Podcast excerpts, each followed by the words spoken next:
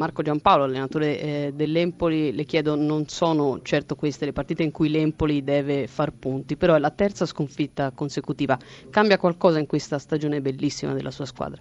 No, la sconfitta non è certamente un, una cosa positiva, però la squadra ha giocato anche oggi, la squadra non ha rinunciato contro una grande Roma, una Roma in salute che, che ha tanta qualità, però l'Empoli si è battuto, ha perso, ma senza mai rinunciare a, a giocare la gara con quella che è la, la sua mentalità. In questo momento eh, i risultati non ci stanno premiando, ma eh, si continua su questa strada senza, senza fare un passo indietro. Grandi complimenti ieri alla vigilia eh, della partita fra voi due allenatori. Oggi cosa si sente di dire della Roma di Spalletti?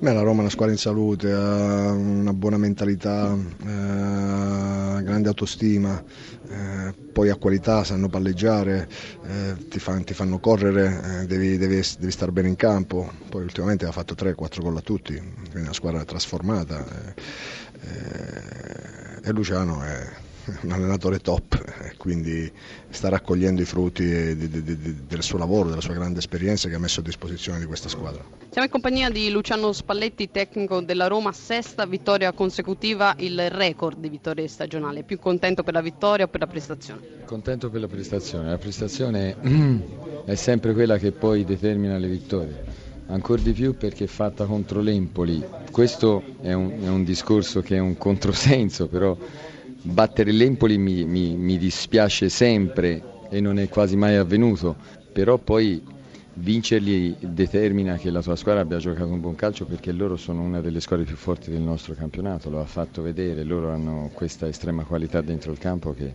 che ti frantumano, ti sbriciolano in alcuni momenti oggi non l'abbiamo sofferta solo per un quarto d'ora, 20 minuti nel secondo tempo, però l'abbiamo dovuta soffrire perché loro sono troppo bravi. Ecco, era particolarmente arrabbiato in quel quarto d'ora, 20 minuti nel secondo tempo, cos'è che non stava funzionando? No, funzionava tutto, è che quando ti abbassi, perché loro ti costringono ad abbassarti se non la prendi con tutta la squadra così, poi buttarla davanti senza avere Geco davanti è inutile, bisogna provare a giocarla lì sul posto, fare quei due o tre passaggini corti che ti permette di risgranarti come squadra, di riaprirti.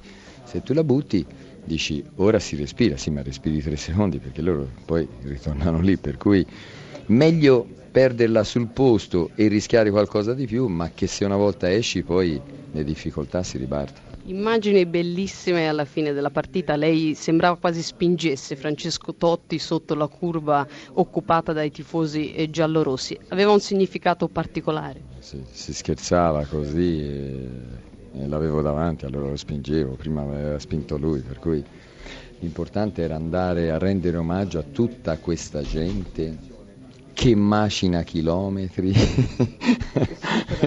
e che supera gli ostacoli. Ok? Grazie, grazie.